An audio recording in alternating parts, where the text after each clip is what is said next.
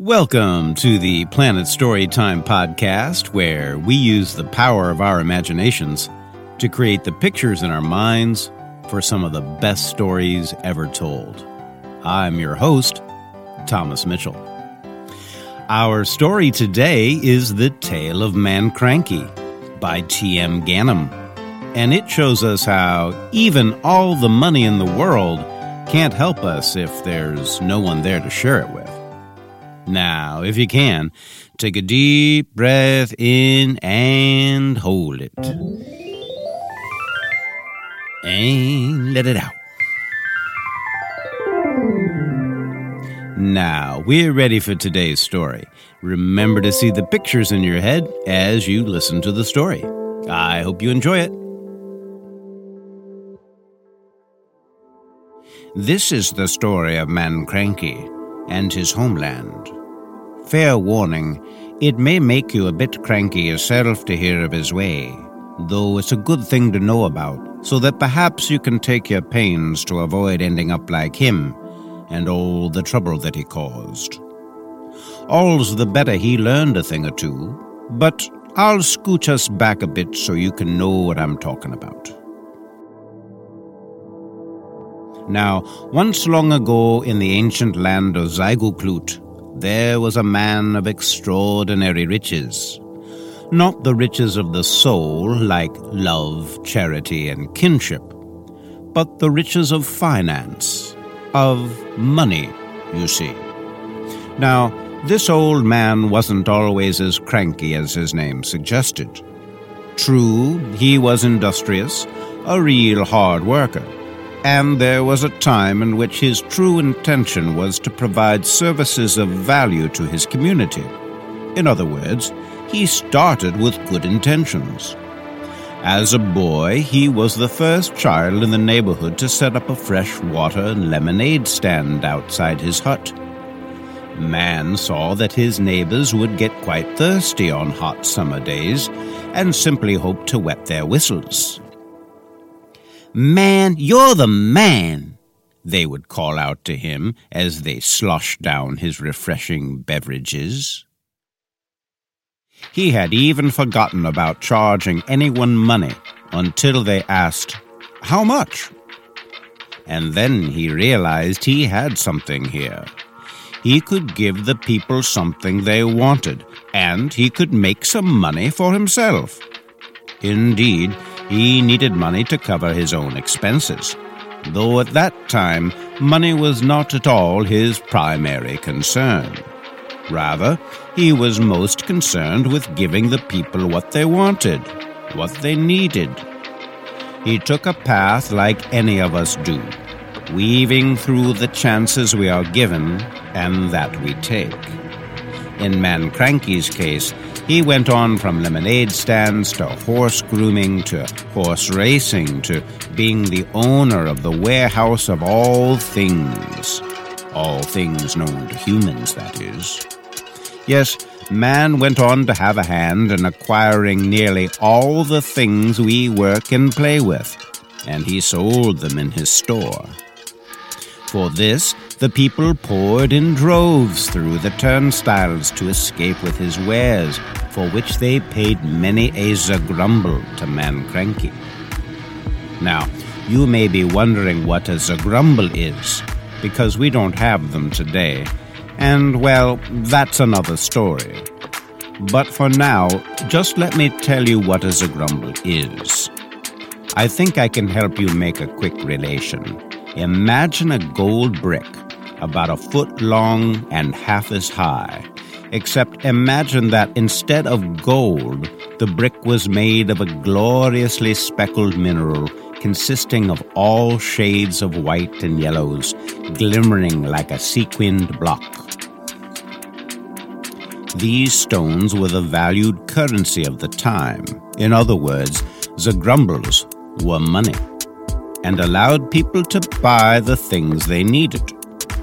The grumbles were not only extraordinarily beautiful, but they were among the heaviest and most durable elements on the earth, and were used for building as well.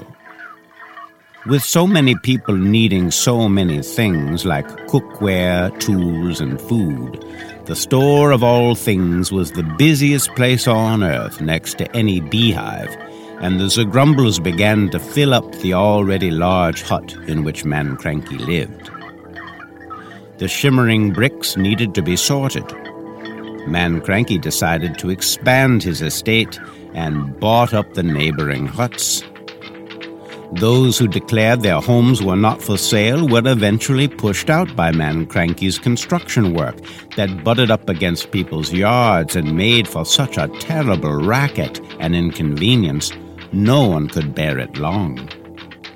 Eventually, Mann Kranky owned almost all of the land in Zygocloot and kept his money to himself, unless spending it on something or someone else just so happened to make him even more money in the end. Soon, there were high walls of Mann Kranky's grumbles that lined most of the land.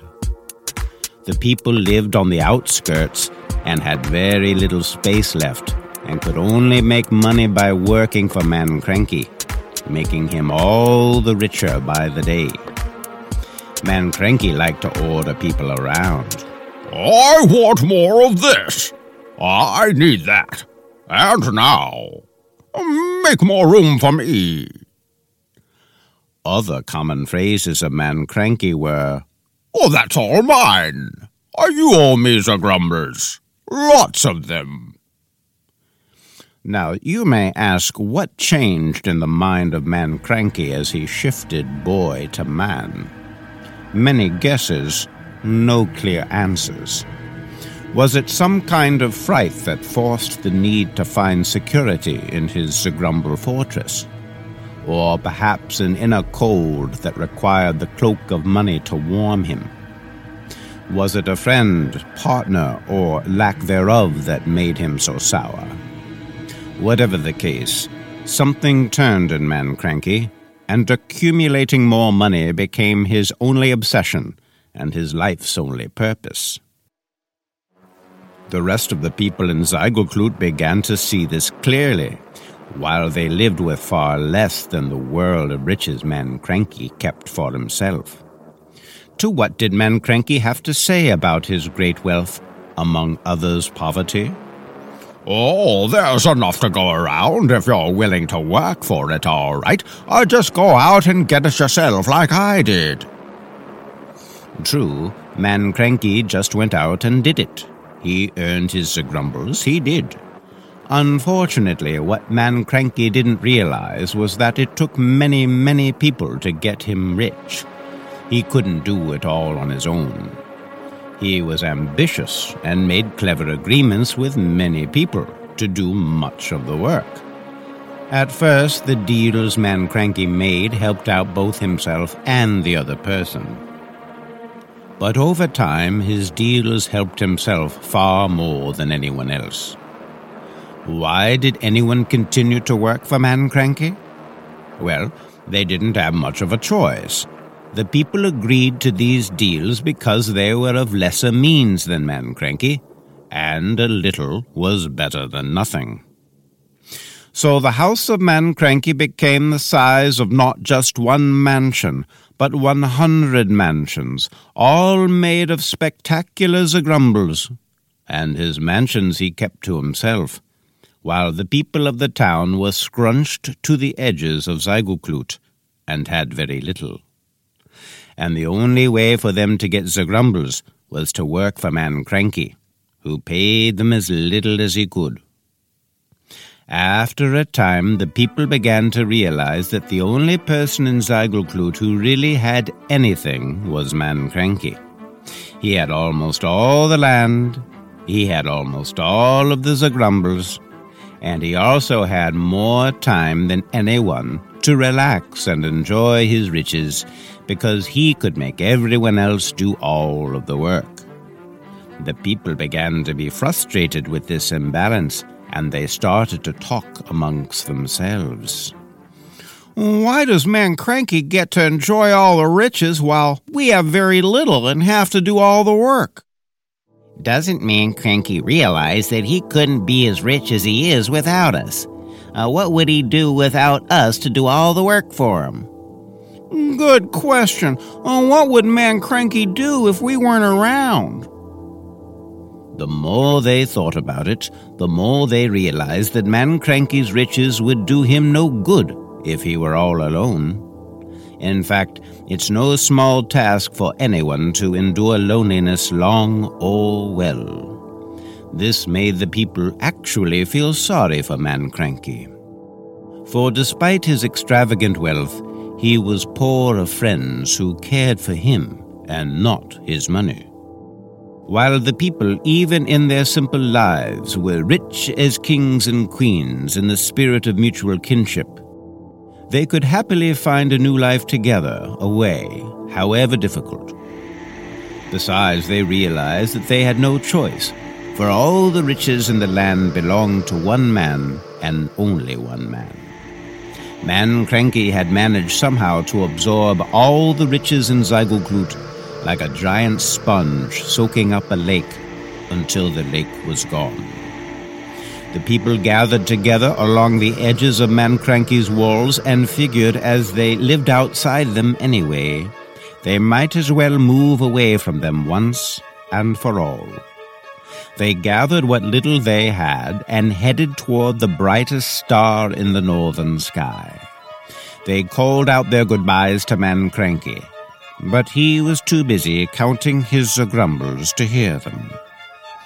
Seven billion five hundred and thirty-two million seven thousand nine hundred and forty-eight. Seven billion five hundred and thirty-two million seven thousand nine hundred and forty-nine. As the people started their journey away, they began to sing and laugh as they walked out of their old lives into their new ones, prepared for hardship but looking forward to living bountiful lives. Away they went, each and every one, without Mann Kranky having the slightest idea that he had become the only person in the land of Zygocloot. Seven billion five hundred thirty-two million six thousand nine hundred and fifty. Mann Kranky gave each Grumble a quick polish as he counted. Mann Kranky stopped for a moment as he thought he heard something. But what he actually heard was the sound of absolute quiet. A most deafening silence. It was like the world had just stopped. He proceeded slowly to the window to have a peek out. All was still, perfectly still.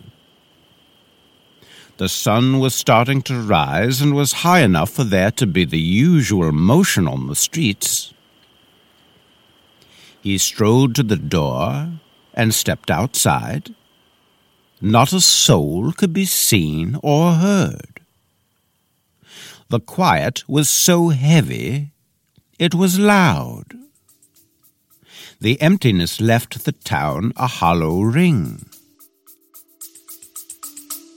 We'll be right back.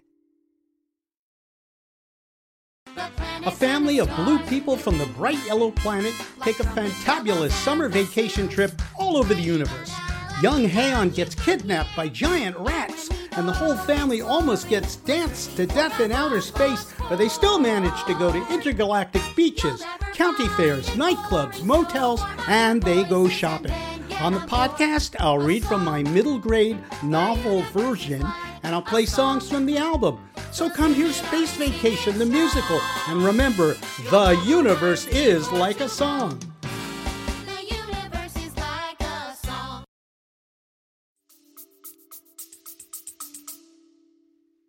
Hello? But only his echo responded. Is everyone still sleeping? Uh, there's work to do, you know. Mann Kranky tied up his robe and stepped out of his front door and walked down the street.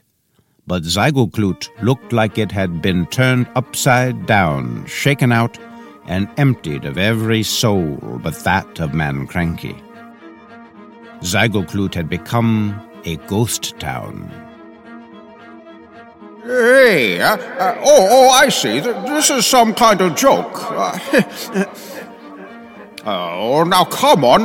This isn't funny. No, no, no, no, what? But it was no joke. The people were fed up with having none of the having.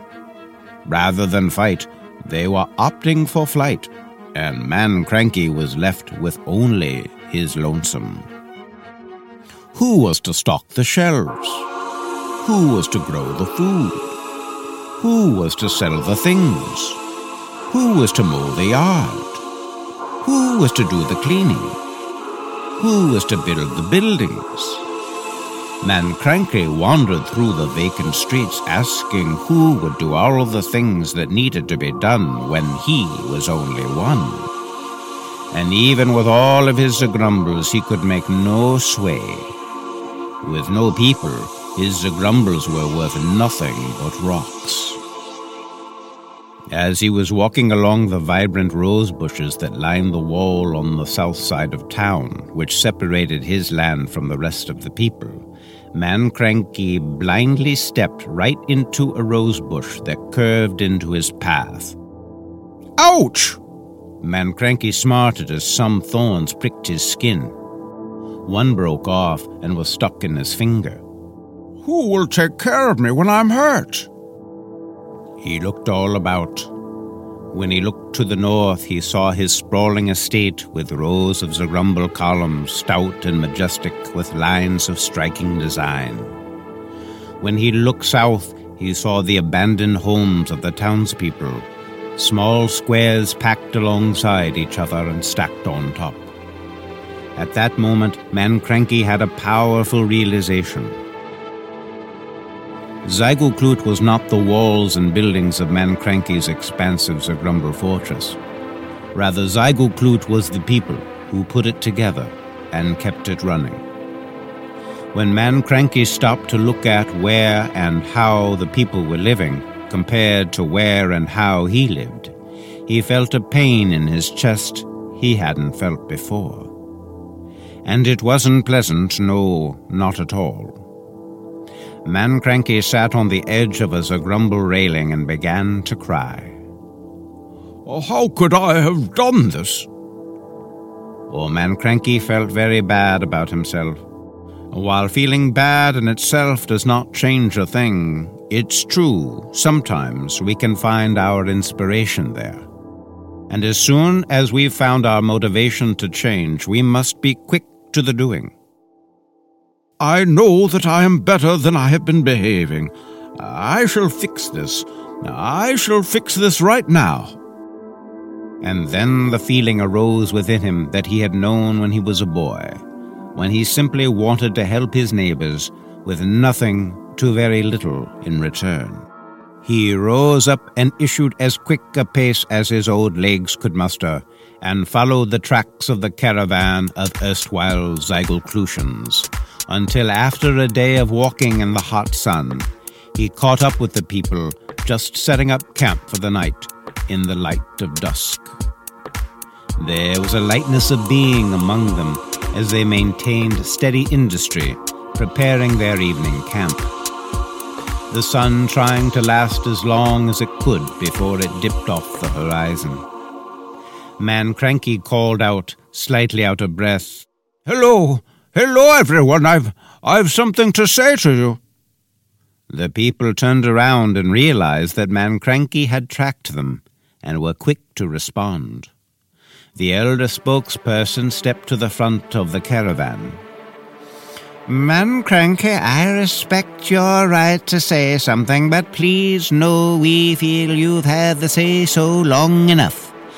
It's not fair for you to keep the spoils when the rest of us have none. We work just as hard, if not harder, than you, but because you have the Zagrumbles more than a plenty, we can no longer compete. We couldn't expect you to share outside of your comfort, but truth is, we need each other. Now, if there were opportunities for more pay and everyone had the chance to live a happy, comfortable, independent life, our town could thrive. But if we can't live together with a happy share, each of us with enough and plenty and still a trove to call our own, then we might as well go our separate ways. And yes, that's what we've decided to do. Yes, yes, I, I agree with you. I, I believe now with all my heart sitting all alone in Zygoclute helped me realize that riches are worthless with no one there to share them with. I, I, I've never felt so terribly alone. I, I've been oh so selfish. I didn't realize it. I, I, I promise you, I, I never lost my heart. I, I just wasn't using it. Uh, please, it's in full use now. I, I have changed. I, I know I can't be rich if you all are poor. I want you to have the grumbles aplenty.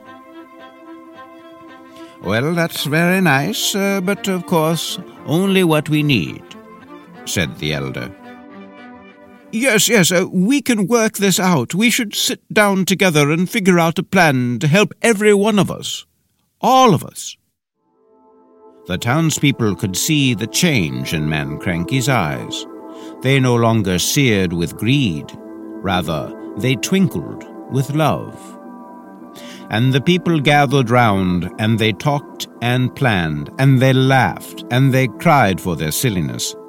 But none more than Mann Mann Kranky, who looked like a man freed from prison, and they all marched back to Zygoclute to reconstruct their town and the walls of money that had once kept them separated now seemed to connect them, as Mann Kranky began to share much of what was his through the generosity that comes from knowing the right thing to do. Mann Kranky was still the most successful business person in Zygoclute, but now he made sure that everyone found success for themselves in the way of the good life and those who worked for him were now paid fairly and well for their efforts. Indeed, the happier and more prosperous the townspeople were, so too would be Mann Kranky, until the town of Zygoclute became the original land of milk and honey, enlightened in mind, spirit, and body, and a thriving center of human productivity, good fortune, and community the store of all things became known as the store of all things for everyone in need. And then it fabulously happened that Mann Kranky became a man rich not only of money, but of soul. The end. I hope you enjoyed the tale of Mann Kranky as much as I enjoyed reading it to you. It just goes to show that rather than money, it's the people in our lives that make us the richest. I'm so glad you could join us today. Special thanks, as always, to our dear friend Paxton Stanley for his fantastic music and sound effects. Until next time, remember to keep using your imagination and see just how powerful your mind truly is. Goodbye for now.